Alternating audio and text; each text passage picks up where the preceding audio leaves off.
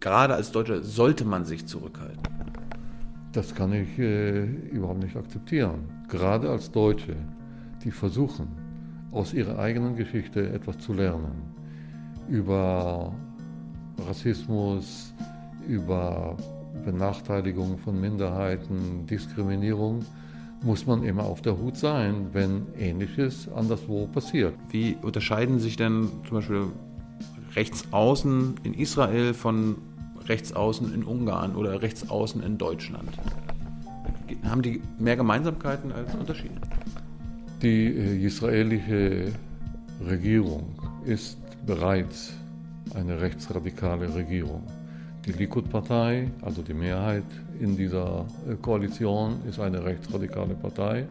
Da muss man nur mit den Abgeordneten über die großen Themen sprechen. Die religiöse Komponente hat sich auch so entwickelt, dass sie äh, die Rechtstendenz weiter radikalisiert und Rechtsradikalismus auf dem Fundament der äh, orthodoxen Auslegung der Religion ist eben eine besondere gefährliche Variante des Rechtsradikalismus. Boykottierst du denn zum Beispiel Waren, die in, in den besetzten Gebieten äh, hergestellt werden, verkauft werden?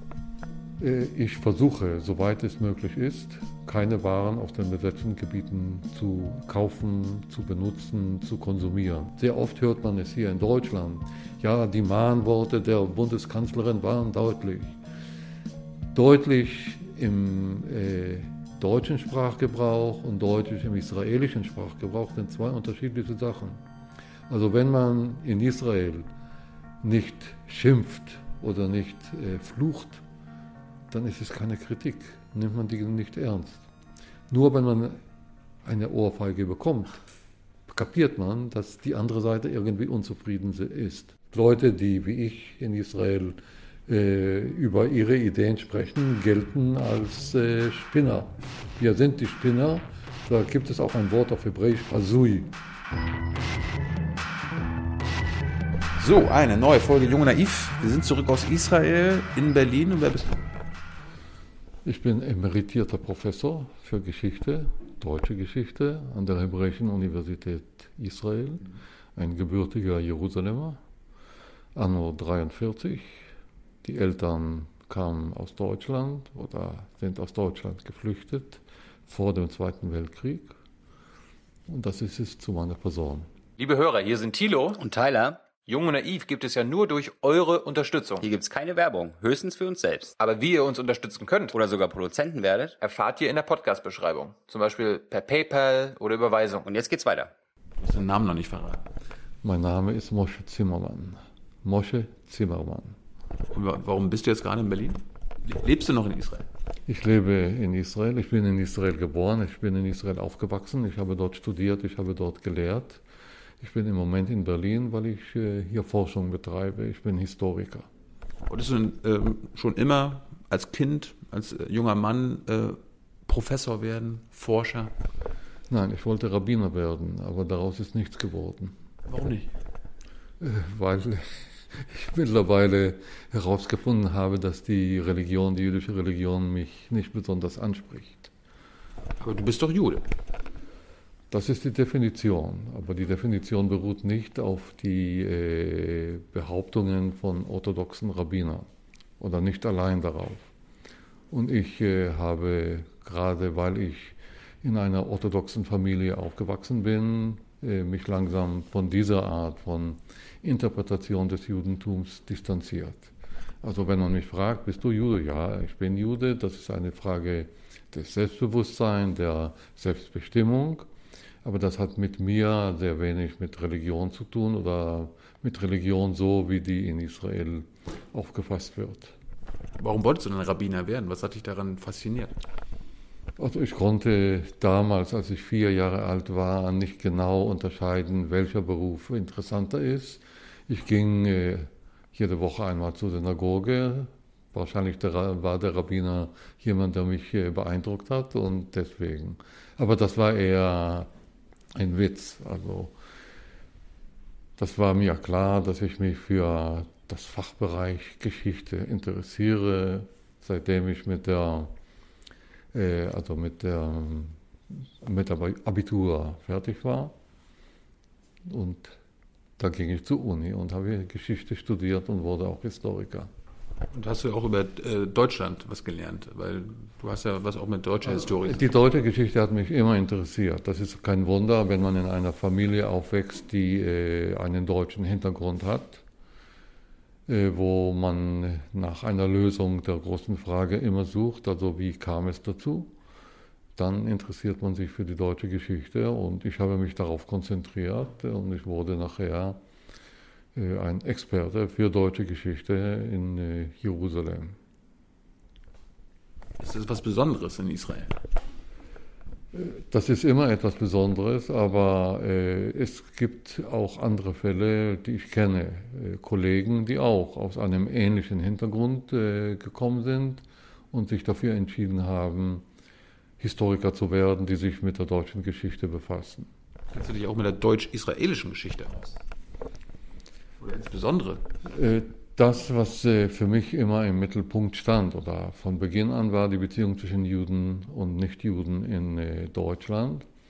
Und so hat sich das auch fortentwickelt zur Beobachtung der Beziehungen zwischen Israel und Deutschland. Und so schrieb ich auch ziemlich viel über die deutsch-israelischen Beziehungen, nicht nur über deutsch-jüdische Geschichte. Wann warst du denn persönlich zum ersten Mal in Deutschland? Wie alt warst du da? Zum ersten Mal war ich im Jahr 68 in Deutschland, das heißt genau vor 50 Jahren. Da war ich nur Tourist, war einige Tage in Deutschland. Äh, das war die Zeit äh, des äh, Prager Frühlings, das war das Diskussionsthema. Aber dann kam ich vier Jahre später, für zwei Jahre als Doktorand, habe meine Doktorarbeit zum Teil hier geschrieben und seither kenne ich Deutschland. Hattest du ein, ein anderes Bild äh, über Deutschland und äh, die deutsche Gesellschaft, die du, das, was du quasi in Israel gelernt hast, von dem, was sich dann in den 70ern als Realität dargestellt hat? Also wenn man als äh, 25-Jähriger nach Deutschland zum ersten Mal kommt, hat man über Deutschland damals, anno 68 oder 72, relativ wenig Kenntnisse. Man weiß Bescheid, das ist das Land der Täter von damals. Man weiß Bescheid, dass es dort auch noch heute, das heißt 68 oder 72, Antisemitismus oder Rassismus gibt. Man hat keine klare Vorstellung von dem, was da eigentlich sich entwickelt hat. Das muss man lernen und äh, das habe ich äh, mit der Zeit äh, kennengelernt.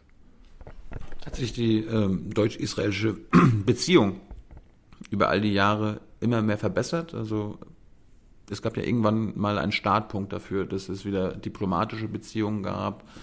Sind die jetzt heutzutage genauso gut wie damals? Also das sind Beobachtungen, die ich aus der Forschung heraus äh, zitieren kann. Es ist eigentlich verwunderlich, wie schnell und wie radikal sich äh, die Verbesserung der Beziehungen zwischen Deutschland und Israel geworden ist. Äh, am Anfang gab es mindestens von israelischer Seite eine, sagen wir mal, wenn nicht Aversion, eine zurückhaltende äh, Haltung. Wir haben bei uns in meinem Institut auch jährlich eine Umfrage äh, geführt, eine repräsentative Umfrage über diese Frage, äh, inwieweit ist das Deutschland von heute anders als das Deutschland von damals? Damals bedeutet vor 45. Und das haben wir ja zwischen 1980 und jetzt 2015 betrieben. Die, äh, der Prozentsatz derjenigen, die behaupteten, ja, Deutschland von heute ist ein anderes Deutschland, stieg von 50 Prozent etwa im Jahr 1980 auf 85 Prozent im Jahr 2015. Das heißt, äh, von, aus israelischer Sicht hat sich Deutschland sehr verbessert. Und äh, das ist auch eine andere Frage, die wir gestellt haben. Also inwieweit sind die Beziehungen zwischen Israel und Deutschland bereits normal geworden? Auch stehen wir heute bei 85 bis 90 Prozent normal. Das heißt, die Leute, ohne die Vergangenheit zu ver vergessen, haben sich äh, damit abgefunden, dass das Deutschland von heute etwas anderes ist oder ganz anders ist als Deutschland von damals und deswegen wir äh, die Beziehungen normalisieren konnten. Ben Gurion, der erste Staat, Staatschef, hat bereits in den 50er Jahren behauptet, dass Deutschland ein anderes Deutschland geworden ist. Das war viel zu früh. Mhm. Als historischer Beobachter, als Historiker muss ich sagen, war es viel zu früh. Er kannte sich nicht gut aus und er war eher daran interessiert, aus dieser Beziehung Israel-Deutschland für das Land Israel etwas rauszuholen, Praktisches rauszuholen. Und deswegen achtet er nicht so sehr auf, äh, sagen wir mal, die Fakten, die man als Historiker oder als Soziologe kennt. Aber jetzt, nach der Wende 68, nach der Wende 1990, kann man sagen, haben sich die Beziehungen zu Recht äh, so entwickelt, weil Deutschland tatsächlich ein anderes Deutschland geworden ist. Bis auf, und da muss man selbstverständlich hier keinen Cut erlauben, bis auf das, was sich jetzt in den letzten Jahren äh, abspielt mit der äh, rechten Szene in äh, Deutschland. Mhm. Im Moment behaupten äh, viele Israelis, ist das noch kein Beweis dafür, dass Antisemitismus wieder zurückkehrt, weil es nur Rassismus ist oder weil dieser Rassismus sich zu Recht, in Anführungszeichen, gegen die rechten Objekten äh, äh, zeigt, nämlich gegen Araber, gegen Palästinenser, gegen Moslems. Äh, aber als Historiker weiß man äh, gut Bescheid. Es geht hier um ein Syndrom, und dort, wo man Rassismus findet, wo man Rechtsradikalismus findet, findet man, findet man am Ende auch den Antisemitismus, die Judenfeindschaft. Das hat mich so ein bisschen, wir waren ja gerade äh, ein paar Wochen in Israel, überrascht, dass man von vielen israelischen, ob nun politischen Denkern, Intellektuellen oder Politikern hört, dass sie sich äh, freuen oder wünschen würden, dass die rechten Parteien in Europa gerade waren Wahlen in Schweden, wo, wo da gesagt wird, hoffentlich schaffen es die Rechten in Schweden, äh, euch mal zu zeigen, äh, was ihr mit den Flüchtlingen zum Beispiel, dass ihr in der Flüchtlingsfrage, in der Flüchtlingspolitik große Fehler gemacht hat. Also woher kommt diese äh, Faszination oder diese, diese äh, Solidarität mit rechten Parteien, auch mit Orban und äh, FPÖ und so weiter? Also echte Intellektuelle werden diese Meinung nicht vertreten. Äh, weil man Bescheid weiß, als Intellektueller, als jemand, der bessere Kenntnisse hat über Geschichte und Gegenwart, dass Rechtsradikalismus überall gefährlich ist, überall ein Potenzial hat, um auch am Ende den Judenstaat oder die Juden zu treffen. Was aber jetzt eine Illusion schafft, ist eben die gegenwärtige Tendenz im Rechtsradikalismus in Europa und in Amerika.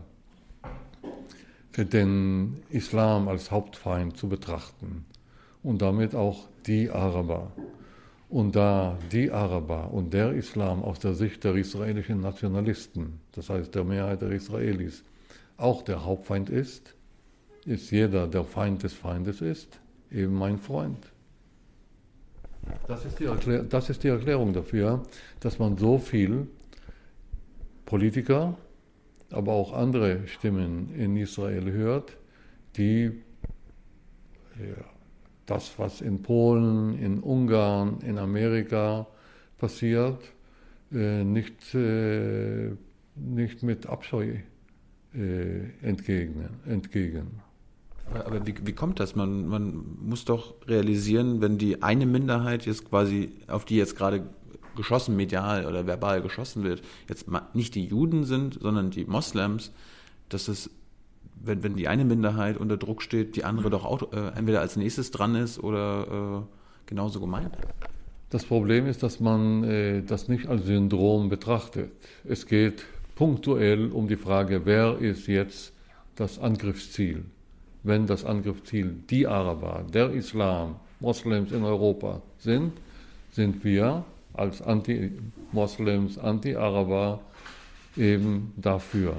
Das ist diese simple Denkweise, äh, wo ein Historiker selbstverständlich äh, nicht mit einverstanden sein kann. Aber so ist es eben. Und zum Zweiten muss man immer harmonieren. Also auch wenn die Rechtsradikalen irgendwie nicht am Ende auch beim Antisemitismus landen, hätte das bei uns so selbstverständlich die Alarmglocke schrillen lassen müssen, nicht wahr? Wir sind als frühere Opfer der Verfolgung und Diskriminierung von Minderheit eigentlich da, um immer dagegen zu monieren, dort, wo andere Minderheiten mit Hilfe von Vorurteilen diskriminiert werden. Also da ist der Antisemitismus nicht relevant, da ist die, unsere Vergangenheit relevant, da ist die Grundhaltung relevant, die Grundhaltung gegen Rassismus, gegen Vorurteile und gegen die Verfolgung von Minderheiten. Es gibt ja, du sagst, äh, die meisten Israelis sind nationalistisch eingestellt. Äh, es gibt natürlich auch Nationalisten und Rechtsradikale, in, selbst in der Regierung. In Israel kannst du mal unseren Zuschauern erklären und mir erklären, wie unterscheiden sich denn zum Beispiel Rechtsaußen in Israel von Rechtsaußen in Ungarn oder Rechtsaußen in Deutschland?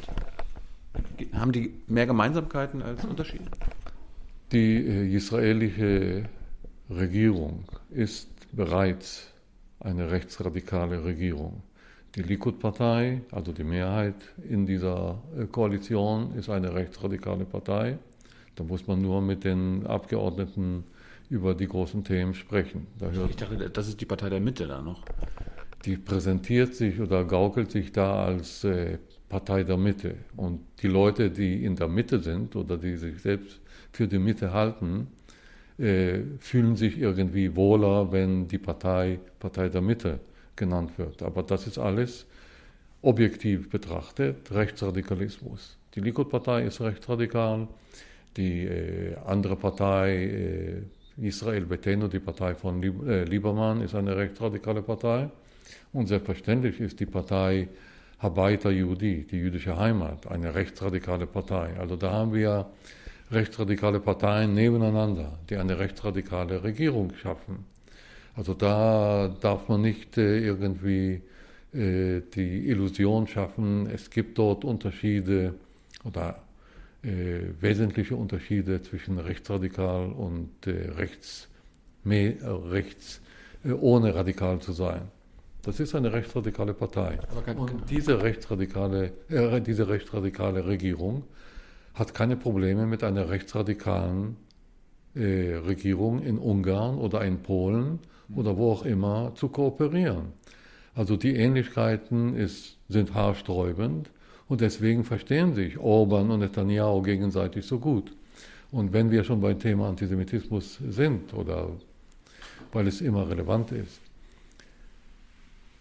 überall, wo Antisemitismus gewittert wird, äh, reagiert Israel.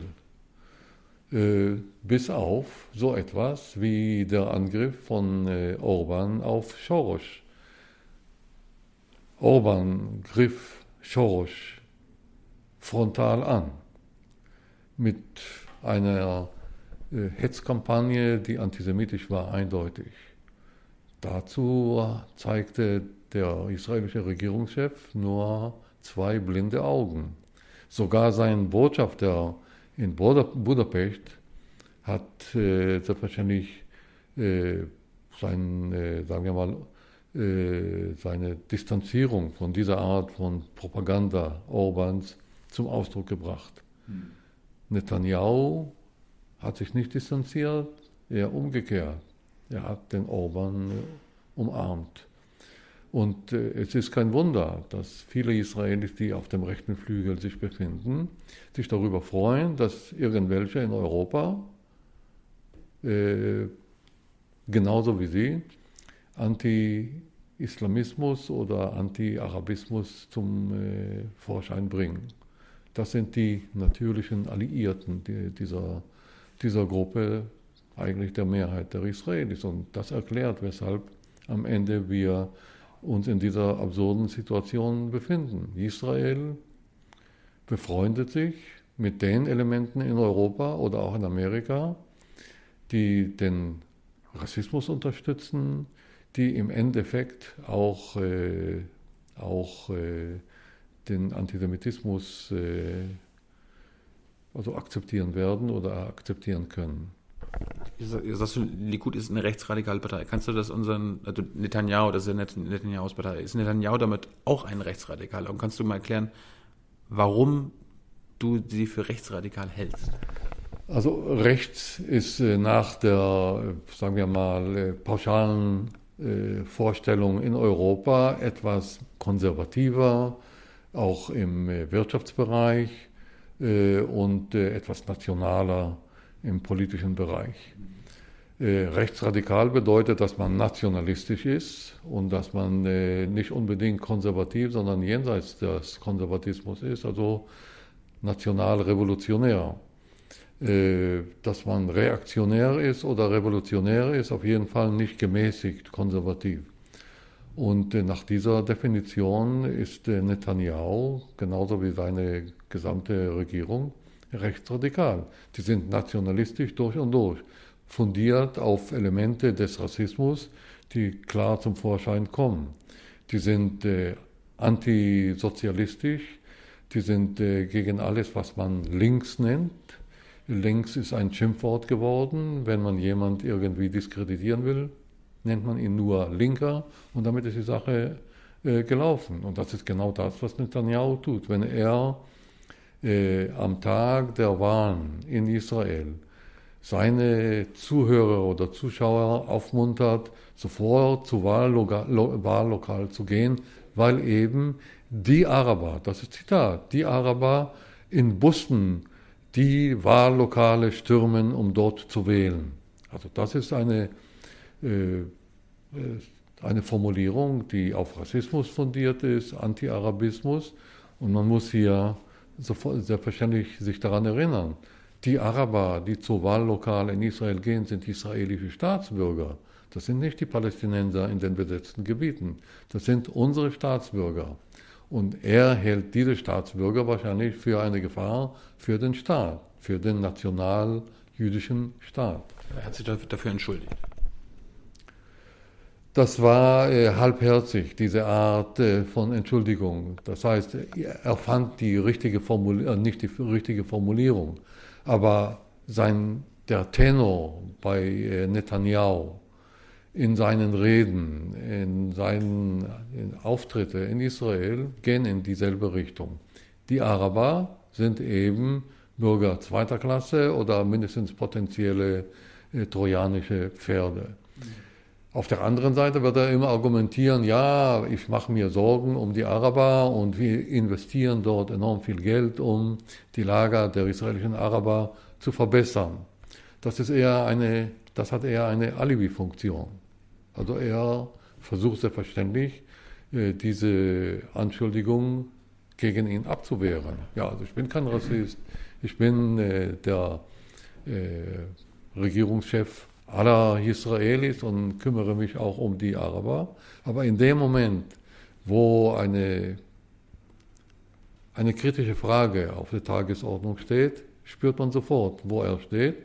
Und äh, wenn er weiter in einer Regierung sitzt, wo eine Partei, die israelische Heimat, also meine Heimat, äh, Habaita Yehudi, die jüdische Heimat, wo eine Partei ganz offen für die Annexion des Gesamtgebietes Palästina plädiert, wo sie auch äh, davon ausgeht, dass nach der Annexion, nach der Annektierung äh, Rechts Palästinas oder Judäa und Samaria die Palästinenser dort keine gleichen Rechte haben werden mit den anderen Israelis, dann wissen wir Bescheid, wo wir stehen. Und wenn man das nicht Rechtsradikalismus nennen darf, weiß ich nicht, was Rechtsradikalismus ist. Jetzt ist Netanyahu ja schon ein paar Jahre Ministerpräsident. Zwischendurch mal äh, war es mal nicht. War er denn schon immer ein Rechtsradikaler oder ist er dazu geworden? Ich weiß nicht, wie es bei ihm war, als er Kind war. Aber wenn man schon seine Schrift äh, Platz unter der Sonne liest. So heißt das Buch auf Hebräisch, erschien Mitte der 90er Jahre. Das heißt, bevor er noch Regierungschef geworden ist. Da muss man nur das Buch lesen. Das ist äh, aus der Sicht eines Paranoiden geschrieben. Alle Welt ist gegen uns, die Welt ist antisemitisch, äh, die Araber umso mehr. Äh, da ist der, der Rechtsradikalismus offenkundig. Und das ist auch kein Wunder, als Sohn von Ben Zion Netanyahu auf diese Art und Weise zu denken und zu reagieren. Der ist ein treuer Anhänger seines Vaters, der zu den Revisionisten gehört hat und seinen Revisionismus im Zionismus immer radikaler äh, geführt hat. Und äh, als solcher kann man sagen, äh, konnte man schon damals erwarten, dass er äh, diese Position rechtsradikal einnimmt. Ich hatte mit ihm nur einmal etwas zu tun gehabt. Das war im Jahr 1990. Er war damals der Staatssekretär im Auswärtigen Amt, der politische Staatssekretär im Auswärtigen Amt, Nummer zwei von David Levy, der damals der äh, Außenminister war. Und er spürte, dass das Thema Deutschland ihm irgendwie äh, helfen kann, um sich zu profilieren. Und da hat er sich also mit Experten über Deutschland beraten. Da waren wir drei Leute und da konnte ich sehen, also wie er die Chance benutzt etwas zu tun, was in seiner Partei eigentlich nicht äh, in der Regel möglich war, eben den Weg zu suchen zu Deutschland. Das war 1990. Äh, und diese Position hat er auch weiter vertreten. Er weiß auch bis heute Bescheid. Also die guten Beziehungen zu Deutschland, gleich ob es äh, Schröder oder Merkel ist, begonnen hat es ja zur Zeit von Kohl, ist es für Israel eine Sicherheitsgarantie. Die Deutschen sind die stärkste Macht in Europa und wenn die Israel nicht angreifen oder Israel nicht kritisieren, dann ist alles in Ordnung. Das ist seine Politik. Das bedeutet aber nicht, dass er in diesem Sinne nicht rechtsradikal denkt. Er denkt eben so, wie er von Beginn an gedacht hat.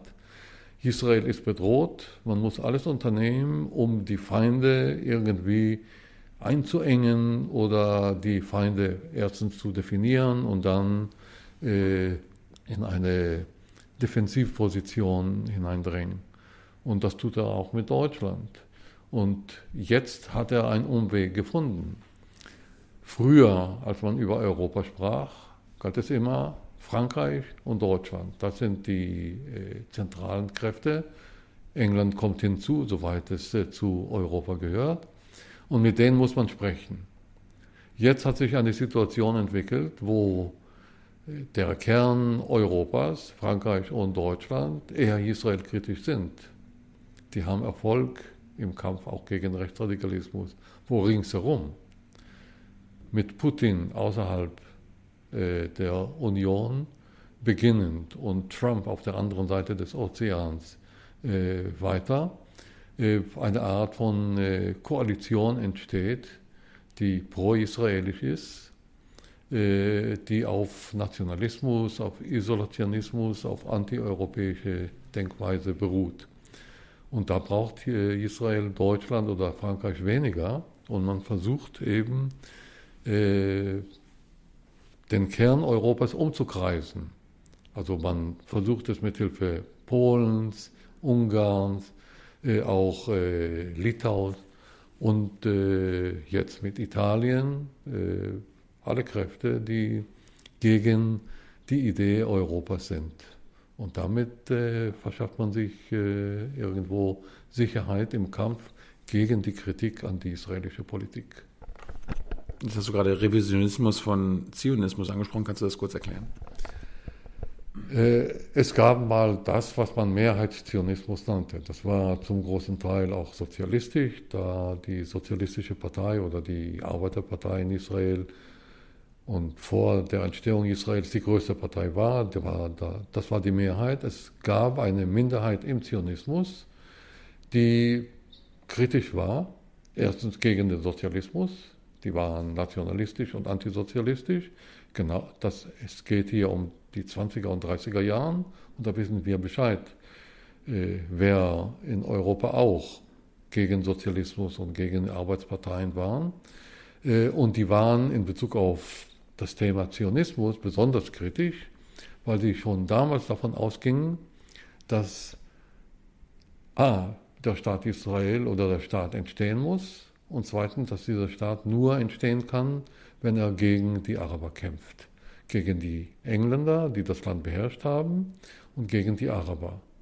Das ist die Essenz des Revisionismus, also die eiserne Mauer zwischen uns und den Arabern. Äh, und aus dieser revisionistischen Gruppe im Zionismus entstand nachher auch eine Partei in der israelischen Parteienszene, die hieß damals Cherut, die Freiheitspartei. Heute ist diese Partei Likud genannt. Ja, Allianz der Rechten. Also das ist die Geschichte.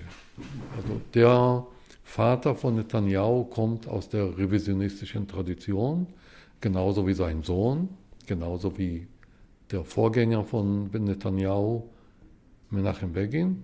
Das ist eine Tradition, die immer gegen den sozialistischen Zionismus und liberalen Zionismus angekämpft hat und seit 1977 äh, die Regierung hat. Jetzt haben wir festgestellt, die aktuelle israelische Regierung, laut deiner Aussage, ist eine rechtsradikale Regierung. Die wurde ja damit von einer Mehrheit der Israelis gewählt. Was, was, heißt das denn über die Israelis selbst, über die israelische Gesellschaft? Ist die israelische, israelische Gesellschaft eine rechtsradikale Gesellschaft? Das ist eine Gesellschaft, die rechtsradikal geworden ist. Äh, die war nicht von Beginn an rechtsradikal. Vergleicht man Israel von heute mit Israel anno 48 oder sogar anno 77. Da war der Rechtsradikalismus eher marginal. Aber seitdem diese Regierung im Amt ist, seit anno 77, am Anfang Menachem Begin, nachher Shamir, dann äh, Ariel Sharon, Netanyahu, äh, gibt es eine konsistente Tendenz, sich zu radikalisieren. Und das kommt mit Hilfe des Erziehungssystems und das kommt mit der Sozialisation. Die Vorstellung, dass äh, wir arabische Gebiete besetzen. Äh, die ist die Vorstellung von einer immer kleiner werdender Minderheit in Israel. Die Ausgangsposition ist immer mehr, das gesamte Land Palästina gehört uns. Die Ausgangsposition wird immer wieder oder immer mehr, und das hat sich jetzt aber auch in Umfragen bestätigt, dass wir ein auserwähltes Volk sind, dass wir besser sind als die anderen und dass wir das Recht haben, das irgendwie zu, zum Ausdruck zu bringen. Die religiöse Komponente hat sich auch so entwickelt, dass sie äh, die Rechtstendenz weiter radikalisiert und Rechtsradikalismus auf dem Fundament der äh, orthodoxen Auslegung der Religion ist eben eine besondere gefährliche Variante des Rechtsradikalismus. Jetzt haben wir festgestellt, äh, woher die Verbindung zu rechtsradikalen in, oder rechtsaußen, rechtspopulistischen Parteien in Europa kommt. Äh, wenn, wenn man hier mit der AfD redet, mit AfD-Politikern, dann sagen einen auch viele, auch on camera in Interviews, dass man zum Beispiel irgendwie die israelische Politik in Sachen Moslems, äh, Araber und so weiter doch als Vorbild nehmen muss. Das ist also keine Überraschung. Was mich dann aber immer wieder überrascht, dass es ja selbst in anderen Parteien, in der Linken, in der SPD, bei den Linken selbst äh, Politiker gibt, die jegliche Kritik an zum Beispiel der Regierung oder also an der rechtsradikalen Regierung oder wenn man mit Palästinensern spricht, durchweg kritisieren. Kannst du uns das, du kennst ja jetzt beide Seiten, die deutsch-israelische äh, Verbindung, woher kommt diese, äh, diese be also bedingungslose Solidarität von eher Linken in Deutschland mit einer rechtsradikalen Regierung in Israel? Wo, woher kommt das? Weil dieselben würden in Europa die Orbans und alle anderen, auch in Polen, massiv bekämpfen. Also man redet hier immer über die gespaltene Gesellschaft. Hier zeigt sich die Spaltung sehr gut. Auf der anderen Seite sind diejenigen, die Israel äh, unterstützen, weil sie rechtsradikal sind, weil sie anti-Moslem sind und hier äh, das Beispiel Israel sehr gut benutzen können. Das ist ein Alibi. ein perfekter Alibi. Ja? Wenn die Israelis es dürfen, dürfen wir es auch. Und auf der anderen Seite sind diejenigen, die ganz dagegen sind, gegen äh, Islamophobie, gegen äh, Vorurteile, ja. sind aber sehr vorsichtig, wenn es um Israel geht, weil es der Staat der Juden sind. Kritik an einem Judenstaat ist etwas, was man aus Anstand nicht tut. Das ist unanständig, einen Judenstaat irgendwie zu kritisieren. Oder man tut es aus Angst, weil der Gegenvorwurf sofort kommt, es sei Antisemitismus. Also so ist die deutsche Gesellschaft gespalten. Die einen sind für Israel, weil sie für die israelische Islamophobie stehen oder für äh, Israel als Beispiel für Islamfeindlichkeit und die anderen, die aus der Geschichte gelernt haben und nie wieder Antisemiten werden wollen und aus diesem Grund Angst davor haben oder Scheu davor haben, irgendwie Israel zu kritisieren. Und auf, am Ende sind wir äh, beim, beim selben Resultat. Beide Gruppierungen in Deutschland äh, betreiben keine Kritik an Israel. Es gibt ja wahrscheinlich Ausnahmen. Es gab historisch diese Ausnahme der, des linksradikalen, der linksradikalen Kritik in Deutschland seit den 60er Jahren wo auch Antisemitismus mit im Spiel war, eindeutig. Diese Gruppe ist heute schwächer geworden, aber äh, wir wissen auch äh, Bescheid, dass es einen Unterschied gibt zwischen der Politik oder der politischen Klasse und der, sagen wir mal, der äh, Bevölkerung. In der Bevölkerung gibt es schon mehr Kritik äh, an Israel, es kommt aber weniger zum Ausdruck oder hat weniger äh, Effekt auf das, was äh, Israel tut. Aber kannst du das nachvollziehen? Findest du das richtig, wenn viele eher Linksgerichtete dann sagen, Deutsche sollten die israelische Politik einfach nicht kritisieren? Man, gerade als Deutscher sollte man sich zurückhalten. Das kann ich äh, überhaupt nicht akzeptieren. Gerade als Deutsche, die versuchen, aus ihrer eigenen Geschichte etwas zu lernen, über Rassismus, über Benachteiligung von Minderheiten, Diskriminierung, muss man immer auf der Hut sein, wenn Ähnliches anderswo passiert. In der eigenen Gesellschaft selbstverständlich. Vor der eigenen Tür zu kehren, ist die erste Aufgabe. Aber wenn man nach außen schaut und wenn es relevant ist, muss man dort genauso gut auffassen wie zu Hause. Und wenn eine israelische Gesellschaft ähnlich, sich ähnlich verhielt, äh, verhält wie andere äh, rechtsradikale Gesellschaften, dann muss man dagegen monieren. Das ist nicht Antisemitismus und das ist auch nicht eine anti-israelische Haltung. Das ist eine Haltung, die, Israel, die kritisch ist gegenüber der israelischen Politik. Genauso wie meine eigene Haltung äh, eine kritische ist gegenüber die Politik meines Landes. Also ich bestreite nicht äh, die, äh, das Recht des Staates Israels zu existieren. Ich bestreite nicht, dass Israel das Recht hat, sich selbst zu verteidigen. Aber ich sehe nicht, wie auf diesem Fundament diese Politik aufgebaut werden kann, die Israel jetzt betreibt. Ist dieses Nationalstaatsgesetz, was jetzt vor ein oder zwei Monaten durch die Knesset gekommen ist, um drei Uhr nachts, es wurde noch nicht, noch nicht unterschrieben vom Präsidenten, ähm, ist das auch ein Ausdruck der rechtsradikalen Politik oder ist das noch was anderes?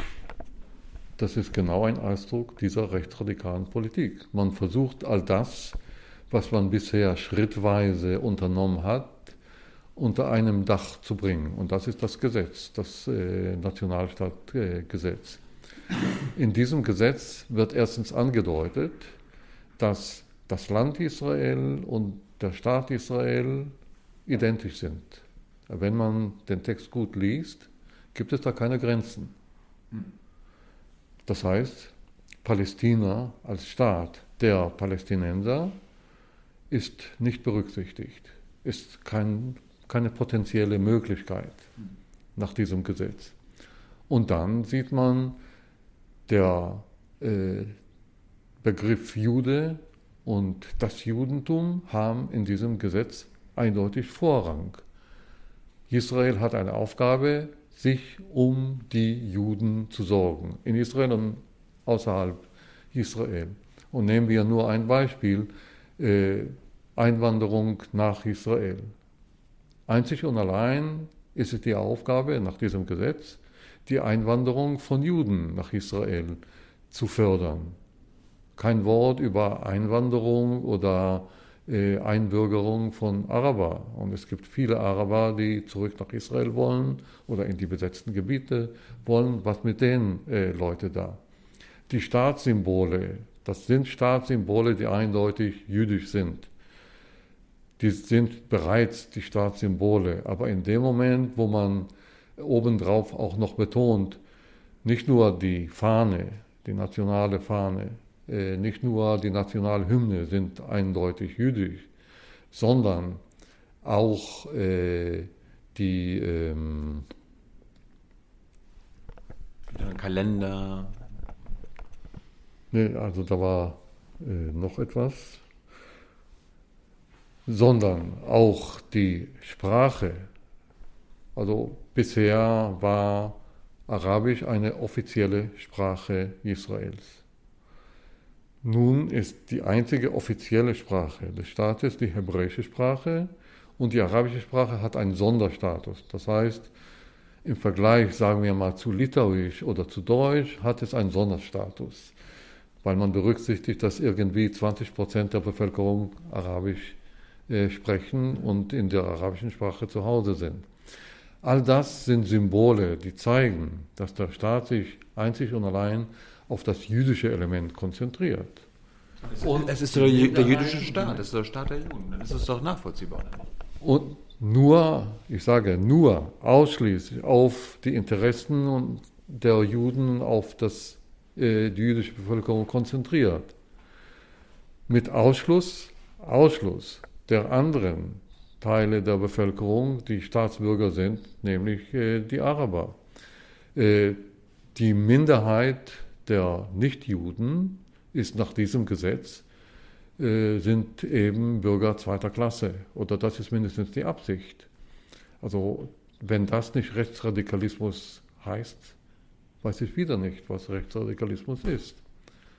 Und hier ohne äh, sofort in Vergleiche hineinzuschlittern, die sofort äh, den Aufschrei äh, hervorrufen, also Vergleich mit den 30er Jahren anderswo.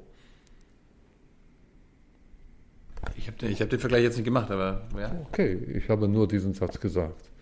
Und ich bin immer vorsichtig mit meinen Sätzen äh, in diese Richtung, weil äh, in der israelischen äh, sagen wir mal, Bevölkerung äh, diese Art von sagen wir mal, äh, Sätze äh, nachher, das ist meine Erfahrung, äh, mir Schwierigkeiten vorbereiten kann. Macht so ein Gesetz, solche Gesetzgebungen, auch so eine Regierung etwas mit, der, mit dem demokratischen äh, Status Israels an sich? Also ist das immer noch eine liberale, vorbildliche Demokratie, wie wir in Europa das verstehen? Man kann so sagen, Athen war eine Demokratie war aber eine Demokratie, in der Heloten lebten mit einem Sonderstatus. Das heißt, nicht alle waren Bürger Athens. In dem Sinne sind wir Athen ähnlich. Das heißt, die Israelis, die jüdisch sind, genießen alle Vorteile der Demokratie, die anderen weniger. Darüber hinaus muss man auch betonen, nicht nur über dieses Gesetz, die Versuche, die man auch in Europa kennt, aus Polen und aus Ungarn und so weiter, äh, die Meinungsfreiheit einzuschränken, die Intervention der nationalen Interesse äh, des Staates zu äh, untermauern, das sind alles Elemente einer nicht demokratischen Entwicklung oder einer Entwicklung, die von der liberalen Demokratie wegführt. bekommt oder kommt aus Europa, aus zum Beispiel von der Bundesregierung, aus deiner Sicht genug Kritik an solch einer Gesetzgebung? Nee, Eindeutig nicht. Und äh, wir müssen es jetzt äh, sehen. Übernächste Woche besucht die Hälfte der deutschen Regierung äh, Israel zum gemeinsamen Treffen der israelischen und deutschen Regierung. Und da möchte ich mal sehen, äh, was dort gesagt wird. Also wenn äh, es so weitergeht wie bisher, hört man so, äh, sagen wir mal, lauwarme äh, Mahnworte von Seiten der äh, Regierungschefin Deutschlands, aber nicht mehr. Da bringe ich nur ein Beispiel, wo ich etwas mehr erwarte. Äh, es gibt eine, äh, eine Organisation oder gibt ein, ein NGO, es heißt GIF, German Israeli Foundation. Das ist eine Stiftung, die wissenschaftliche Zusammenarbeit zwischen Israel und Deutschland unterstützt. Das ist eine Sache für die Universitäten. Diese Stiftung hat einen Beirat. In diesem Beirat sitzen drei Deutsche und drei äh, Israelis. Äh, die Israelis werden vom Wissenschaftsminister nominiert, die äh, Deutschen vom Minister, also BMBF-Minister in Deutschland. Der israelische Minister hat, äh, hat die Kandidatin, eine der drei, äh, für einer der drei äh, äh Sitze in diesem Beirat abgelehnt, weil, weil sie vor 13 Jahren einen äh, Aufruf unterschrieben, unterschrieben hat, äh, gegen die, äh, den Militärdienst in den besetzten Gebieten. Okay, die wurde auf diese Art und Weise äh, aus diesem Gremium ausgeschlossen. Zwei, die zwei äh, Kolleginnen aus der deutschen Seite haben deswegen sich zurückgezogen aus dieser äh, Kommission, aus diesem äh, Beirat aber bisher haben wir die Stimme des äh, Bundesministers oder der Bundesministerin für Wissenschaft nicht gehört. Und jetzt ist es an der Zeit, wenn in Israel so ein gemeinsamer, ein gemeinsames Treffen stattfindet, dass man hier klare Worte spricht.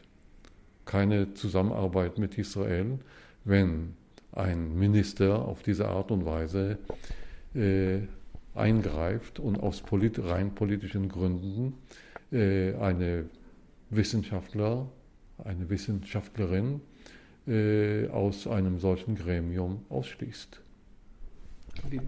Wie ist das mit anderen deutsch-israelischen ähm, Verbänden und so weiter und so fort? Es gibt ja auch die deutsch-israelische Gesellschaft. Ist die zum Beispiel, ist die kritisch? Die deutsch-israelische Gesellschaft ist auch unkritisch. Die sind immer übervorsichtig bloß nicht äh, irgendwo in Verdacht zu kommen, wir seien nicht treue Anhänger des Staates Israels, gleich treue Anhänger des, des äh, der Regierung.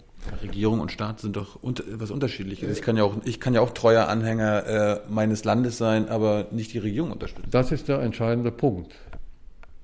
Die israelische Regierung betrachtet jede Kritik an ihre äh, Politik als Staat oder als ein Akt gegen den Staat Israel.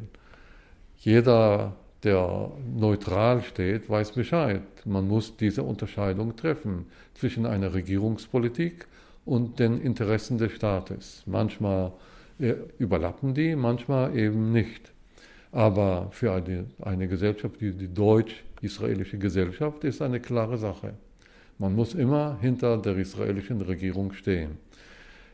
Ich nehme zum Vergleich eine ganz andere Organisation. Es gibt die Organisation der alten Jekes, das heißt der deutschen Juden, die nach Israel ausgewandert sind. Und die positioniert sich eindeutig kritisch gegenüber der israelischen Regierung, weil eben diese Organisation und die Leute, die an dieser Organisation teilnehmen, aus der Geschichte etwas lernen wollen. Also das Argument ist immer, wir, die früher aus Deutschland vertrieben wurden, wir, die, äh, die äh, Schikanen der deutschen Politik 33 bis 45 erfahren haben. Wir sind die Ersten, die dagegen monieren müssen, wenn die, die israelische Politik ähnliche Züge zeigt.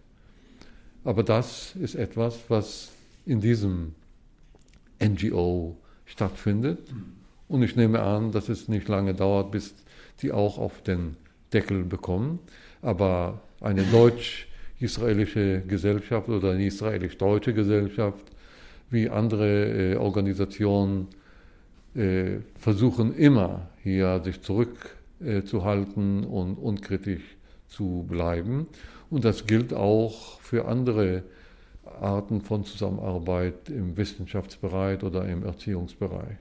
Da fällt mir ein, äh, zum Beispiel der Zentralrat der Juden in Deutschland. Die sind immer sehr kritisch, wenn es um AfD-Politiker geht, wenn es hier um Holocaust-Leugnung äh, oder Relativierung geht. Ist dann der Zentralrat der Juden äh, in Deutschland zum Beispiel eher kritisch und äh, mahnt zum Beispiel den Rechtsradikalismus in Israel an? Äh, das äh, wird hier nicht passieren, weil man nicht aus der falschen Ecke irgendwie Kritik ausüben will. Also das, ist, das gilt immer, wenn wir Israel kritisieren, verschaffen wir den äh, bösen Antisemiten, die Israel kritisieren in Deutschland, ein Alibi. Und deswegen verhält man sich immer zurückhaltend. Äh, es gab eine Zeit, also meines Erachtens war Bubis als äh, Vorsitzender der, des Zentralrats etwas weniger vorsichtig äh, und er hatte auch manchmal die israelische Politik äh, kritisiert. Aber in der Regel kommt das nicht in Frage für eine solche Organisation. Äh, und anders als in Amerika ist die Zahl der Leute in der jüdischen Gemeinde, die bereit sind, sich offen zu, kritisch zu äußern, eher minimal und die sind sofort ostraziert. Äh, also dann gilt es, das heißt ja Unterstützung für die BDS und da sind sogar die, äh, die Politiker hier in Deutschland aufgerufen, diese äh, Auftritte von Kritikern aus dem jüdischen Block, diese Auftritte irgendwie zu verbieten. Also keine öffentliche Räume zur Verfügung zu stellen und so weiter und so fort. Also, wo du gerade BDS ansprichst, ist BDS eine antisemitische Bewegung? Bei der BDS gibt es antisemitische äh, Elemente. Also ich bin Experte für Antisemitismus. Ich verfolge die Geschichte des Antisemitismus vor allem in Deutschland seit äh, der äh, Erfindung des Begriffs Antisemitismus. Der Begriff wurde erfunden in Deutschland von einem Deutschen, einem Hamburger, im Jahr 1879. Also bei mir ist es klar, ich weiß Bescheid, worum es geht, wenn es um Antisemitismus geht.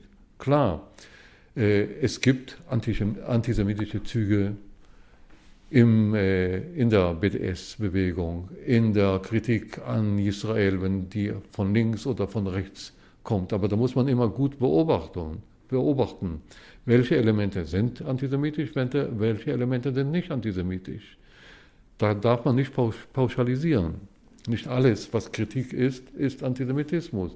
Da muss man sich die Vorurteile anschauen, die man benutzt, die Bilder, die Images, also die, äh, die Vorstellungswelt der Kritiker, äh, die Sprache der Kritiker, da kann man sofort erkennen, wo Antisemitismus im Spiel ist und wo Antisemitismus noch nicht oder überhaupt nicht im Spiel ist.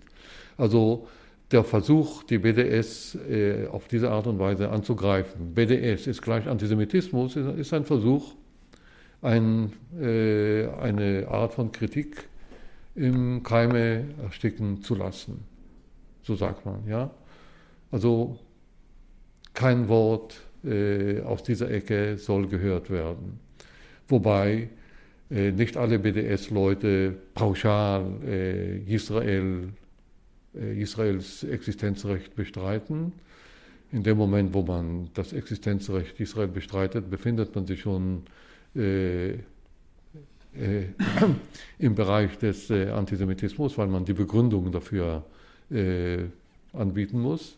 Äh, Und nicht alle boykottieren alles, was aus Israel kommt, sondern nur das, was aus den besetzten Gebieten kommt. Und da ist man eigentlich internationales Recht konform. Äh, und deswegen kann man dort nicht von Antisemitismus sprechen. Welche legitimen Ziele aus seiner Sicht hat dann die BDS-Bewegung? Äh, ein legitimes Ziel ist, äh, Israel dazu zu motivieren, sich aus den besetzten Gebieten zurückzuziehen. Wie gesagt, Israel, Israel Existenzrecht ist unbestritten. Israel entstand aufgrund einer Entscheidung der UNO, das heißt, das internationale öffentliche Recht steht hinter der Gründung des Staates Israels. Ist okay. Äh, es gibt auch äh, eine äh, Zustimmung zu den Grenzen, die es im Jahr 49 gegeben hat, bis zum Jahr 67. Was umstritten ist, was nicht legitim ist, ist die Fortsetzung dieser Politik der Besetzung der palästinensischen Westbank und äh, die äh, Art, wie man mit äh, Gaza umgeht. Also wenn man das kritisiert, wenn man äh, das rückgängig machen will, ist das meines Erachtens ein legitimes Ziel. Und äh, dieses Ziel äh, verfolgen auch die Kritiker innerhalb der israelischen Gesellschaft, zu der ich mich auch zähle. Äh, boykottierst du denn zum Beispiel Waren, die in, in den besetzten Gebieten äh, hergestellt werden, verkauft werden? Äh, ich versuche, soweit es möglich ist, keine Waren aus den besetzten Gebieten zu kaufen, zu benutzen, zu konsumieren. Weil es eben äh, auf äh, die Tat, äh, oder sagen wir mal so, weil diese Waren eben produziert sind auf Kosten der Palästinenser äh, und auf Kosten der des Rechts der Palästinenser auf Selbstbestimmung im Gebiet äh, der Westbank und äh, Gaza. Aber die wurden doch hergestellt von wahrscheinlich Juden in diesen Gebieten. Also da boykottierst du ja quasi jüdische Produkte. Die äh, jüdischen Produkte in den besetzten Gebieten sind hergestellt von Juden, die dort äh, Siedler sind das gesamte Unternehmen Siedlung in den besetzten Gebieten ist ungerecht, nicht legitim, äh, ein Affront gegen das internationale Recht und deswegen erlaube ich mir äh, dagegen zu protestieren. Nicht alles, was Juden tun, ist automatisch akzeptabel und das ist ein gutes Beispiel dafür, wie etwas Inakzeptables äh, getan wird von Juden, was man selbstverständlich äh, nicht akzeptieren kann, wenn man ein anständiger Jude ist im Staate Israel. So. Ich meine, die Besatzung ist Völker, also die geht seit über 50 Jahren, völkerrechtswidrig. Äh, die, der Bau von jüdischen Siedlungen ist völkerrechtswidrig. Wenn du da mit äh, vielen Israelis drüber sprichst, das ist denen irgendwie egal. Beziehungsweise die erkennen quasi die, das internationale Recht nicht an oder das Völkerrecht. Woher kommt das? Sie haben mich schon vorher gefragt, also ob Israel immer rechtsradikal war. Das ist ein Prozess, das ist eine Entwicklung, das ist ein, ein Erfolg der Sozialisation im Staat Israel, spätestens seit 1977. Wenn man äh, mit dieser Situation so lange lebt, wo man neben dem Staat Israel ein Gebiet hat, das unter Besatzung lebt, wo Israelis sich äh, niederlassen können, in besonderen Siedlungen unter einem besonderen äh, privilegierten Schutz des israelischen Gesetzes, kann man sich daran gewöhnen, auch wenn man im Kernland Israel wohnt, und langsam verschwindet die Vorstellung vom Unrecht, die dahinter steckt. Und wenn man sich daran gewöhnt hat, mit der Zeit heilen alle Wunden, das heißt, hier heilt diese Vorstellung von Unrecht, dann äh, findet man äh, das oder hält man das für ganz normal und versteht nicht, wieso es noch immer eine Opposition gibt, wieso es noch immer irgendwelche Linke gibt, die dagegen protestieren, dass Israel diese Siedlungspolitik weiter betreibt und dass Israel äh, kein Zeichen setzt, dass man die Zwei-Staaten-Lösung akzeptiert oder akzeptieren will.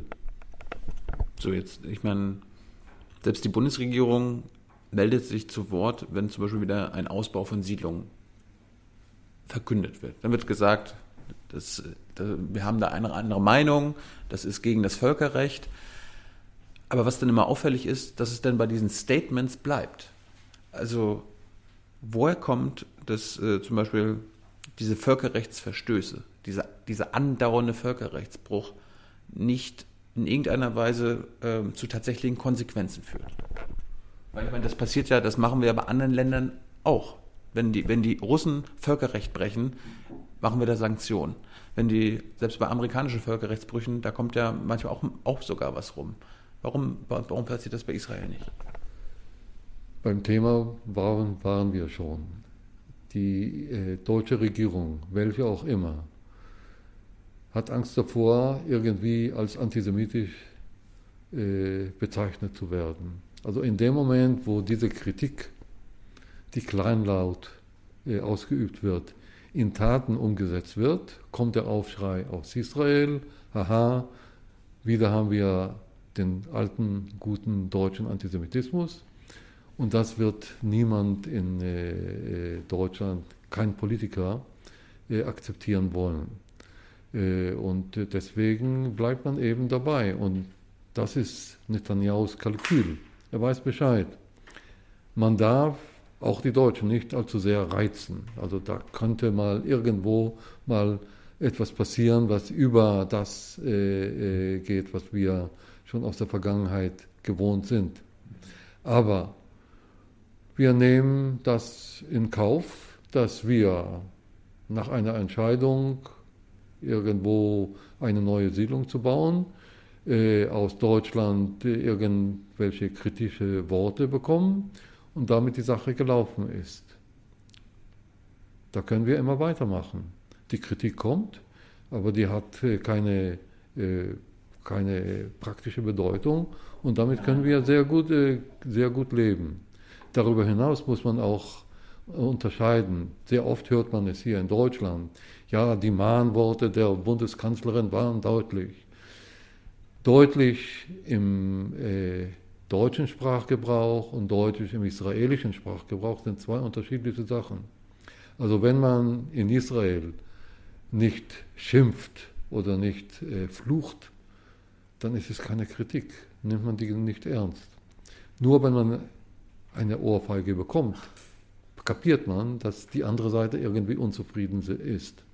Wie müsste eine Merkel quasi aus israelischer Sicht, damit die Israelis das verstehen, deutliche Worte finden? Was müsste sie denn sagen, zum Beispiel zu Siedlungsausbau? Also mehr als nur, wir sind mit dieser äh, Entscheidung unzufrieden. Man muss sagen, also wenn Israels Politik weiter in diese Richtung geht, werden wir als äh, Vertreter des, der deutschen äh, Bürger nicht mehr in der Lage sein, äh, die, äh, die Beziehungen äh, weiter in diese Richtung zu pflegen wie bisher. Ja, und da darf man auch Signale, Signale setzen, wie zum Beispiel, wie zum Beispiel mit dem GIF. Okay, wenn die israelische Politik sich dafür entscheidet, dort einzugreifen, wo eigentlich es um Wissenschaft geht, dann hören wir auf mit der finanziellen Unterstützung der GIF. Punkt. Das kommt besser an. Ja? Aber das ist ja nicht nur Deutschland. Ich meine, äh, da kann ich es ja teilweise sogar nachvollziehen. Aber die Europäer als solches, die EU sagt ja auch immer wieder, oh, Siedlungsausbauten, Besatzungen, schlimm, völkerrechtswidrig. Aber selbst die Europäer an sich, Frankreich und so weiter und so fort, die EU, lässt da keine Konsequenzen folgen. Das ist das Problem, also nicht nur Deutschland, sondern auch äh, der Europäer insgesamt oder der christlichen Welt. Also irgendwo sitzt im Nacken diese Erinnerung an die Shoah. Und wenn Israel sich darstellt als Repräsentanten der Überlebenden der Shoah, ist es sehr schwer, dort Kritik auszuüben. Was ich befürchte, ist, dass es irgendwo mal zu diesem Punkt kommt, wo äh, die Grenze überschritten wird und dann kippt alles um. Also da ist alle Vorsicht, Vorsicht weg und da sind wir auch linke Israelis die Geiseln der israelischen Politik. Wo, wo könnte da der, der, die Zäsur kommen? Also, wo, also wenn äh, Israel etwas tut, was gegen die Interessen äh, Europas äh, eindeutig äh, steht, also wenn Israel irgendwie die Sicherheit Europas äh, gefährdet oder irgendwie etwas äh, im Wirtschaftsbereich unternimmt, was für die Europäer gefährlich wird, also wir haben ja Atomwaffen in Israel, also irgendwann kann es auch für Europa gefährlich sein.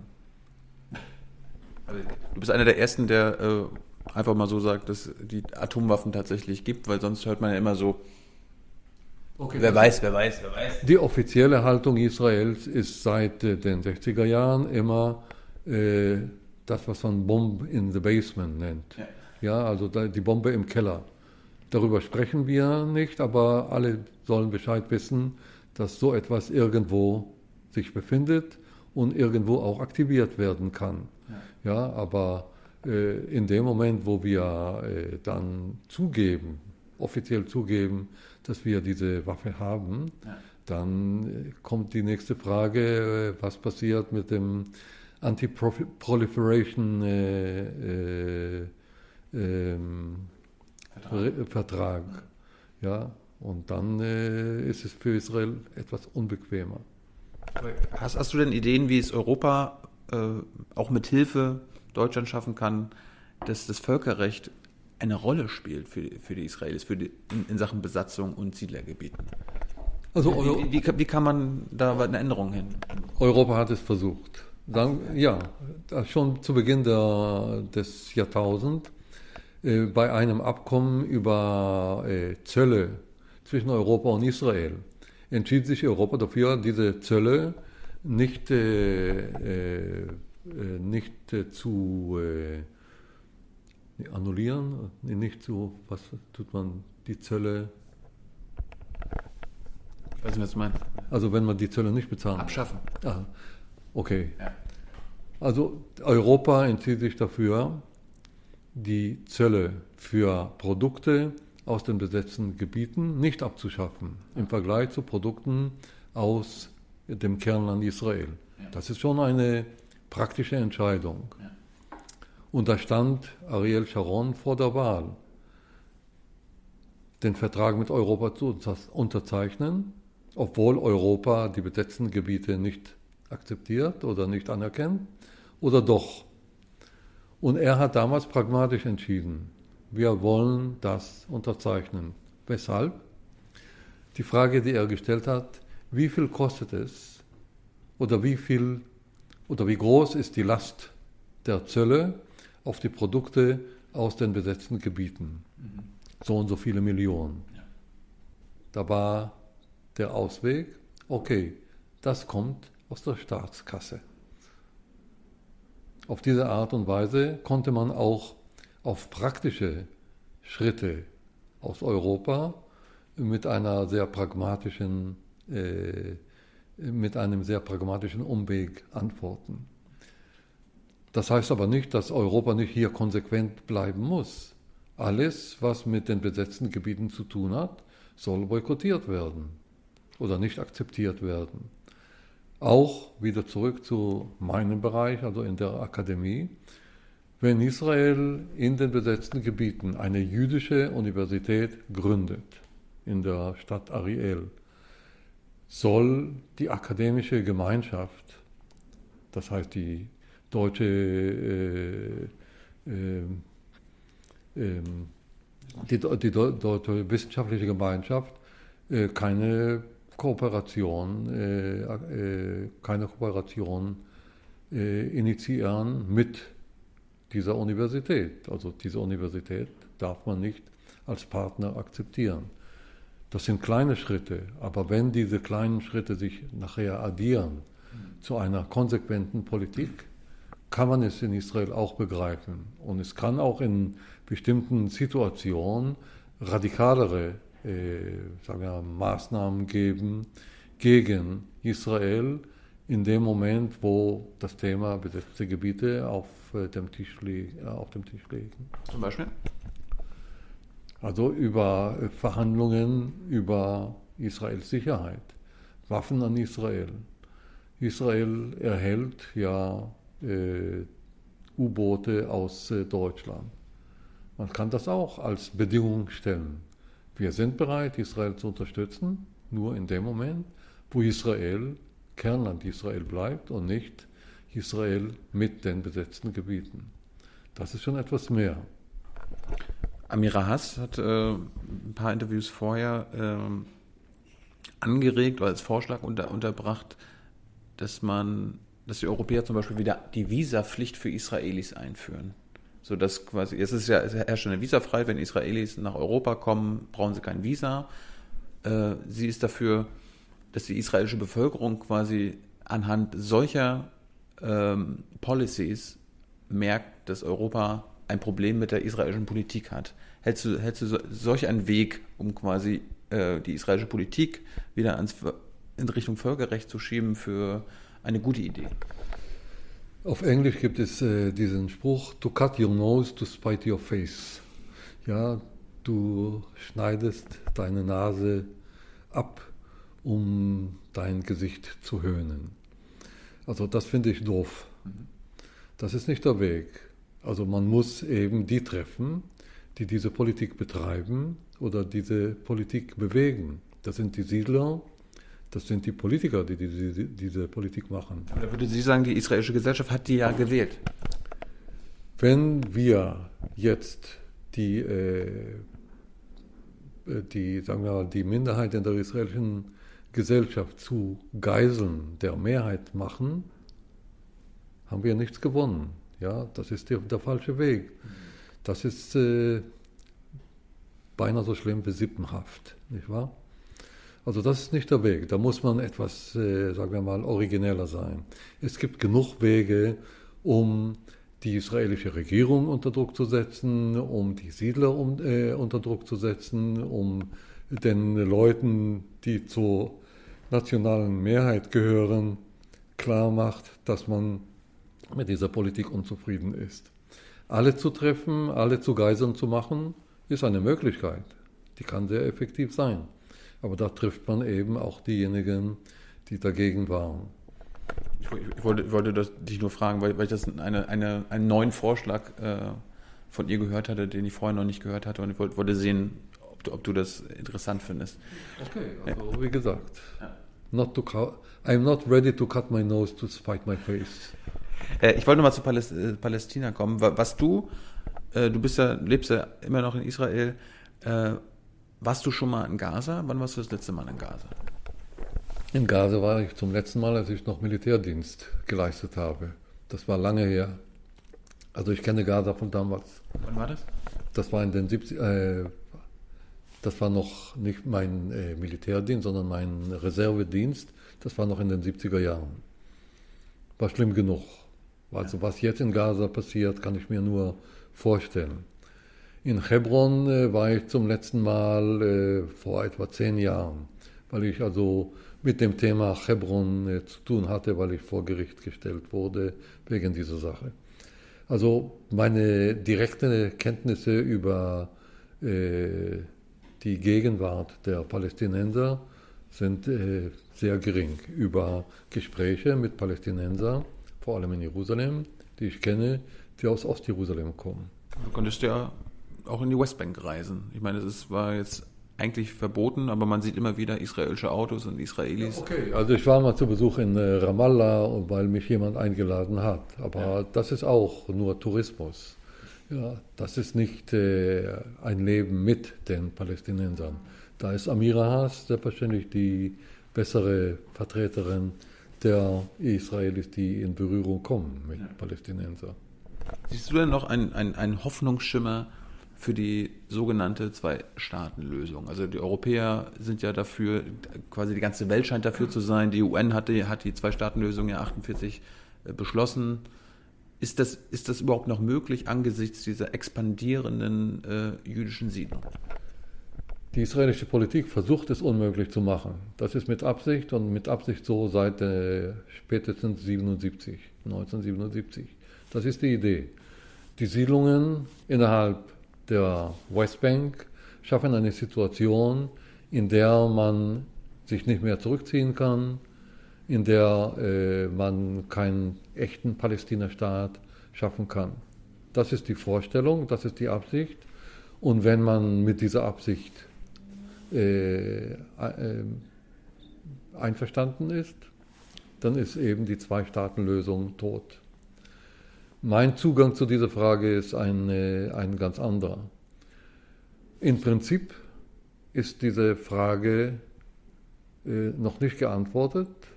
Oder im Prinzip müssen die Palästinenser ihre Staatlichkeit erhalten. Israel, das heißt die Juden, haben ihren Staat bekommen aufgrund der UNO-Entscheidung. Die Palästinenser spielten dann äh, eine üble Rolle im Jahr 48 oder 47, 48, als sie nicht mitgegangen äh, sind mit dieser Idee. Aber im Nachhinein muss man es akzeptieren. Genauso wie die Israelis das Recht auf nationale Selbstbestimmung erhalten haben, sollen auch die Palästinenser ein Recht auf nationale Selbstbestimmung erhalten.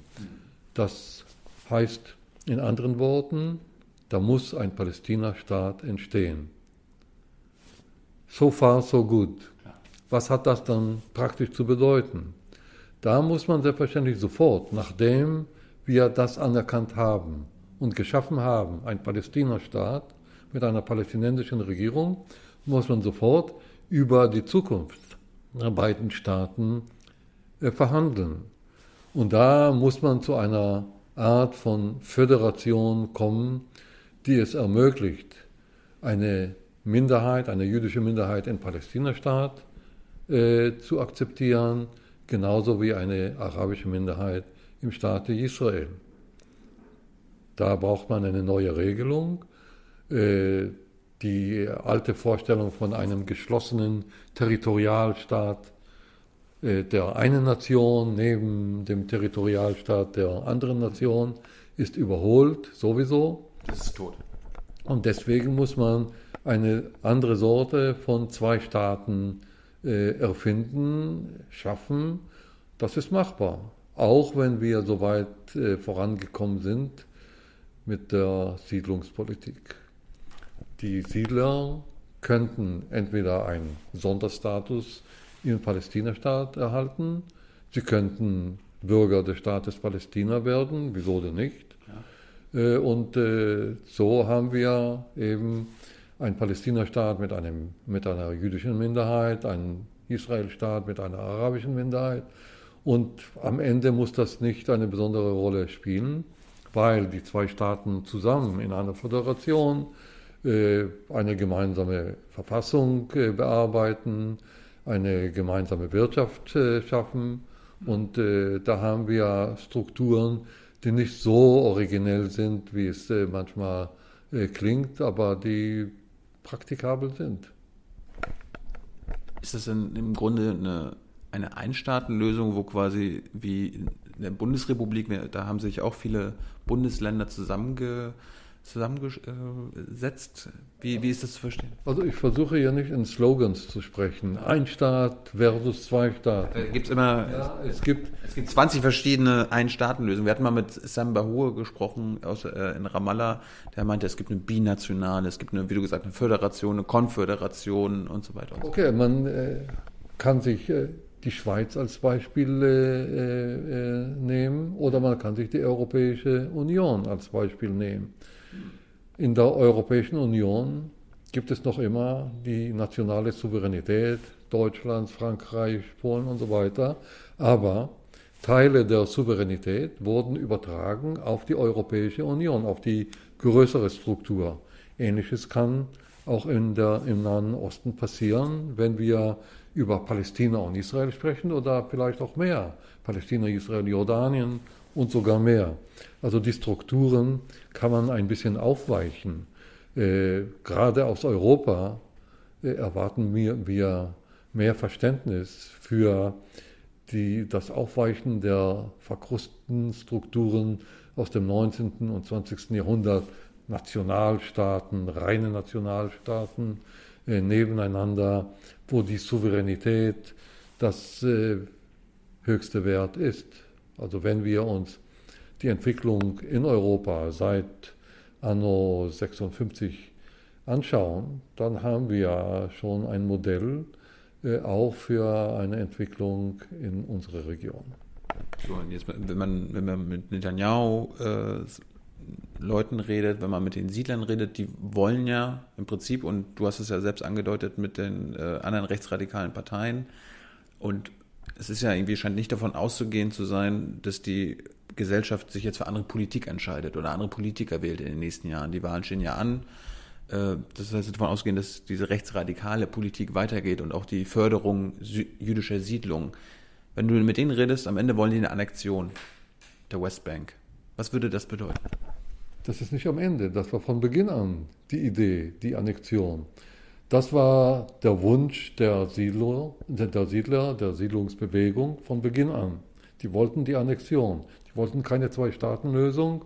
Und dieser Ausrutscher von äh, Netanyahu in, äh, in seiner Bar-Ilan-Rede hat man ihm sehr übel genommen, weil er dann plötzlich als Verräter auftrat, äh, weil alle wussten, wir müssen für eine Einstaatlösung sein. Ganz Palästina, das heißt ganz Eretz Israel, gehört einzig und allein den Juden. Okay, wenn man äh, die israelische Gesellschaft von heute betrachtet, ist das, was ich vorher vorgeschlagen habe, eher Träumerei. Also Leute, die wie ich in Israel äh, über ihre Ideen sprechen, gelten als äh, Spinner. Wir sind die Spinner. Da gibt es auch ein Wort auf Hebräisch, Hasui. Hasui ist Spinner. Und da ist sofort alles, was auf dieser Ecke kommt, diskreditiert. Das ist Spinnerei, soll man nicht ernst nehmen. Das heißt, das, wovon ich sprach, die Zwei-Staaten-Lösung in, in einer neuen Struktur, ist akzeptabel, ist machbar, nur wenn die äh, israelische Mehrheit von heute, die so nationalistisch ist und auch große Teile der palästinensischen Bevölkerung auf ihre radikale nationalistische Position äh, äh, verzichten. Das ist selbstverständlich ein langer Prozess. Ich mache mir keine Illusion. Aber angenommen, die Westbank wird dann tatsächlich über die Jahre nach und nach und am Ende gibt es eine Annexion. Was würde, was würde das denn für die Palästinenser bedeuten? Sind, sie, sind die denn Bürger zweiter Klasse? Das bedeutet nicht viel mehr als das, was es schon heute bedeutet. Die sind keine Bürger des Staates Israels im Moment. Und wenn, und wenn die Annexion kommt, werden sie auch keine Bürger des Staates sein oder nur Bürger zweiter Klasse. Aber, sie, aber die, die, haben doch auch das Wahlrecht. Dann können sie doch äh, quasi ihre Parteien wählen. Also man, das ist nicht so selbstverständlich. Nicht? Äh, ich weiß nicht, ob Sie den äh, Herrn Smotrich aus der Partei Habaita Yehudi, die jüdische Heimat, interviewt haben. Nein. Also der hat eine ganz klare Vision. Also wir annektieren das Land. Ja. Und da haben die Araber drei Möglichkeiten. Entweder sich untertänig zu verhalten, da kriegen die sofort auch äh, Wahlrecht bis zu einer bestimmten Grenze. Vielleicht nicht zum Parlament, aber für die lokale äh, Politik. Oder äh, sie ziehen sich zurück. Es gibt 22 arabische Länder, wo sie hingehen können. Oder wenn nicht, bedeutet das Kampf, bedeutet das Krieg und à la guerre comme à la guerre.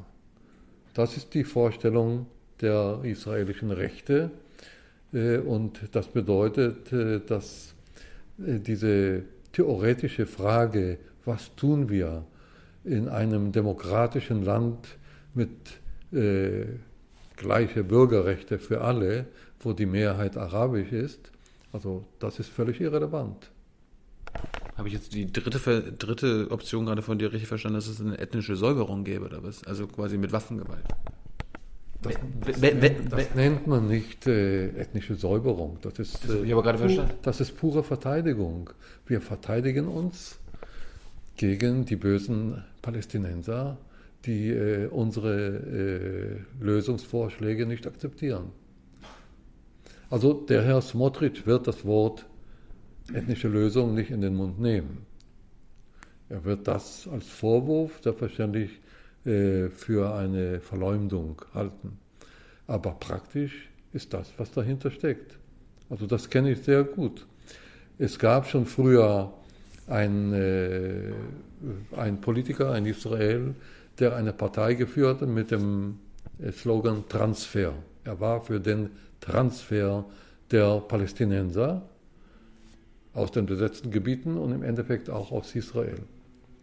Und er bestand darauf, dass er eigentlich nur den freiwilligen Transfer sich wünscht. Aber da stand sofort immer die nächste Frage. Und wenn die sich nicht freiwillig, freiwillig zurückziehen, was dann? Und dann wurde mindestens angedeutet, okay, dann kommt der Krieg. Und im Krieg gibt es andere Regeln und die Kriegsregeln sind ziemlich deutlich. Und dann bedeutet es, das, was wir ethnische Säuberung nennen. Aber das ist ein Problem. Ich stand schon deswegen vor Gericht und möchte nicht noch einmal das riskieren. Ich wollte es nur, ich wollte es nur verstanden haben. Aber ich meine, es gibt ja immer noch die, wenn ich mir die Unabhängig Unabhängigkeitserklärung Israels angucke, das ist ja ein sensationelles Dokument. Und da steht ja dann auch drin, äh, der Staat ist für alle seine Bewohner da, äh, irrespective of race, religion, sex und so weiter. Also das, wenn ich das richtig verstehe, ist das egal, ob der Mensch, der in Israel lebt, Jude ist, äh, Moslem, Druse und so weiter und so fort. Also würde. Das war leider ein Fehler. Das war ein Fehler. Ja, also das werden viele Leute behaupten. War ein Fehler. Hätten wir nicht tun sollen. Oder, also das meine, also ich hoffe, dass das als eine humoristische äh, äh, äh, Bemerkung äh, verstanden wird. Aber das ist ein Grund dafür, ganz im Ernst, dass die meisten Annexionisten für den Status quo sind. Es ist sehr viel bequemer, wenn die Annexion nicht einen neuen formalen Status für die besetzten Gebiete schafft. Dann stellt sich sofort die Frage, wie geht man mit den Palästinensern dort um? Werden die dann Bürger des Staates? Im heutigen Zustand ist es ideal.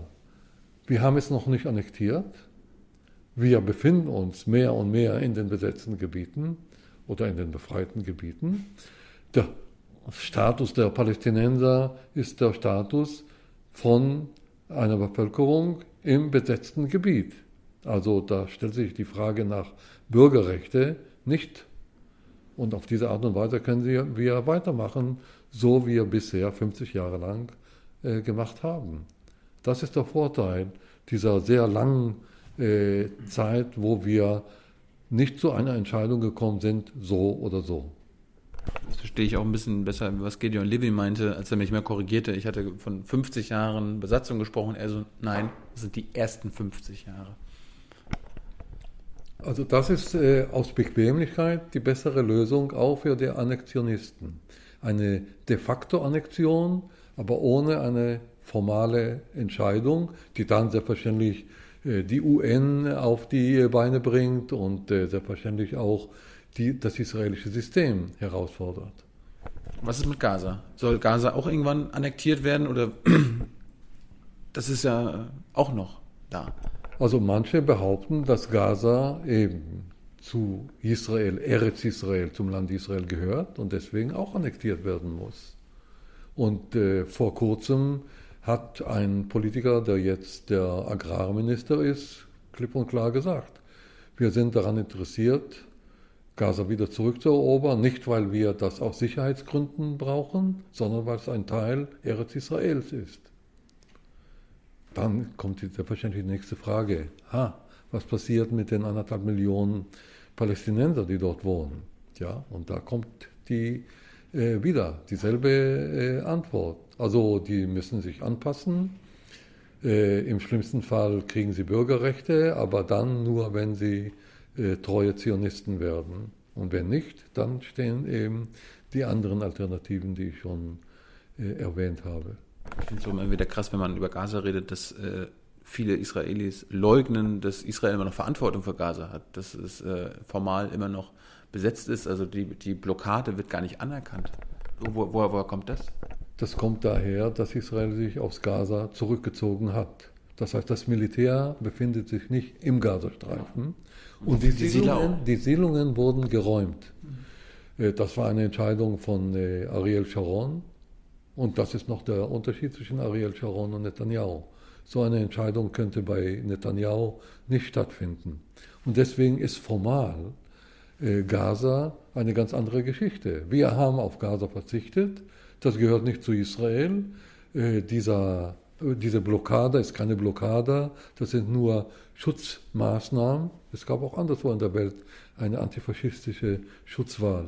Also äh, die Wortwahl ist immer sehr flexibel. Und deswegen haben wir keine Verantwortung für das, was dort geschieht. Eher umgekehrt. Die Gaza-Leute sind verantwortlich dafür, dass wir angegriffen werden äh, von, äh, von Gaza heraus. Also die Umgebung von Gaza leidet darunter, tatsächlich. Und deswegen kann man immer die Geschichte auf den Kopf stellen. Das ist die Schuld der, der Leute von Gaza. Die schaffen die Auseinandersetzung. Das ist nicht unsere Verantwortung. Wir haben uns zurückgezogen. Und das ist ein gutes Argument für die äh, Rechten in Israel. Also wenn die Linken wieder, wie früher, immer sagen, die Lösung liegt in der äh, Rückgabe der Gebiete an die Palästinenser. Da haben wir ein Beispiel dafür, wo es nicht gewirkt hat. Selbstverständlich ist die Antwort der Linken, okay, das war nicht äh, mit Einvernehmen der Palästinenser, dass wir uns aus Gaza zurückgezogen haben. Und darüber hinaus war es nur eine Teillösung. Und eine Teillösung ist manchmal äh, schlimmer als äh, die Fortsetzung des äh, früheren Status quo. Aber so oder so ist das ein Argument in der Hand der israelischen Rechten. Rückzug bedeutet nicht Frieden siehe Gaza. Das ist das Argument. Und darauf eine Antwort zu geben, ist kompliziert und die meisten Leute sind taub, wenn die, äh, wenn die Erklärung kommt. Das, das, das, was ich nicht, vorher nicht gewusst habe, ist, dass jedes Kind, was in Gaza geboren wird, dem israelischen Militär gemeldet werden muss. Also die Israelis wissen und müssen ganz genau wissen, wer wo wann lebt. Ja. Okay, sonst hätten wir nicht so gezielt bombardieren können. Ja? Man weiß alles Bescheid über die Leute von Gaza und alles ist kontrolliert beim Aus- und, und äh, Rein. Angeblich muss man gemeldet sein, weil man eben potenziell äh, ein Erlaubnis äh, braucht für den Besuch äh, der Westbank oder sogar ein Besuch in, im Kernland Israel. Aber so oder so hat man am Ende die absolute Kontrolle, mindestens auch Informationen aus Gaza. Zum Schluss bist du in irgendeiner Weise ein hoffnungsvoller Mensch, wenn es um diesen Nahostkonflikt geht. Hast du da, siehst du da irgendeinen Hoffnungsschimmer? Gibt es in der israelischen Politik Hoffnungsschimmer, die, die du zum Beispiel wählst oder so weiter? Also das ist für mich eine besonders schwierige Frage, weil ich einen Sohn in Israel habe und Enkelkinder. Und um meine Enkelkinder mache ich mir große Sorgen. Das heißt, man muss irgendwo eine Hoffnung haben. Irgendwann kann eine Wende kommen. Äh, aber in Sicht ist diese Wende nicht. Und deswegen ist meine Hoffnung eher begrenzt. Und äh, in meinem Alter weiß man Bescheid. Innerhalb von 10 bis 15 Jahren, also das ist meine Perspektive, kann sich kaum zum Guten ändern. Verfolgst du dann, wie, wie deine Kinder und deine Enkelkinder in der Schule zum Beispiel oder wie, wie die politisiert werden oder reden die mit dem Opa und sagen, Opa, sag mir mal, wie es wirklich läuft? Okay, mein Sohn ist ein erwachsener Mensch, der weiß Bescheid, äh, der ist äh, auch kritisch, und äh, da habe ich keine Zweifel. Ich sehe, wie man versucht, meine Enkelkinder zu erziehen. Die sind auch wachsam genug. Die sind zu Hause, selbstverständlich zum kritischen Denken erzogen. Und deswegen äh, ist für sie die Zukunft in zehn Jahren nicht besonders rosig.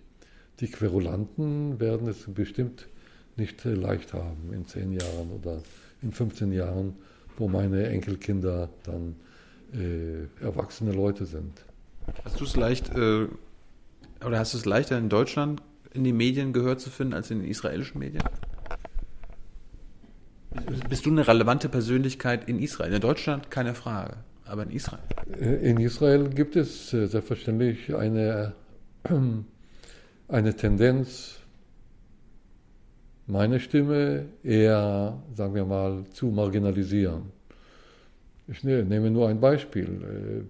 Äh, ich wurde irgendwann mal vor einigen Jahren gefragt zum Thema Merkels Politik und Israel. Und da kam sofort eine Beschwerde beim offiziellen, beim israelischen Sender, Kol Israel.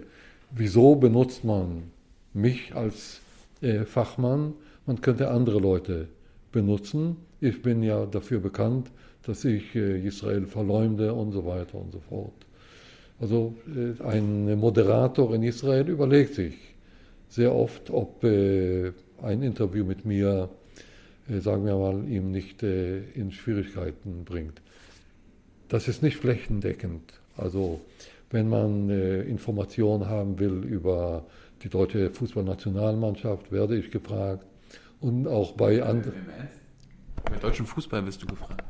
Ja, also ich bin in Israel eher bekannt als Experte für den deutschen Fußball. und viele Leute wissen, dass ich ein Anhänger von HSV bin und kann, können sich gerade jetzt über mich sehr lustig machen. Ein Grund für mich, also hier in Deutschland mich aufzuhalten.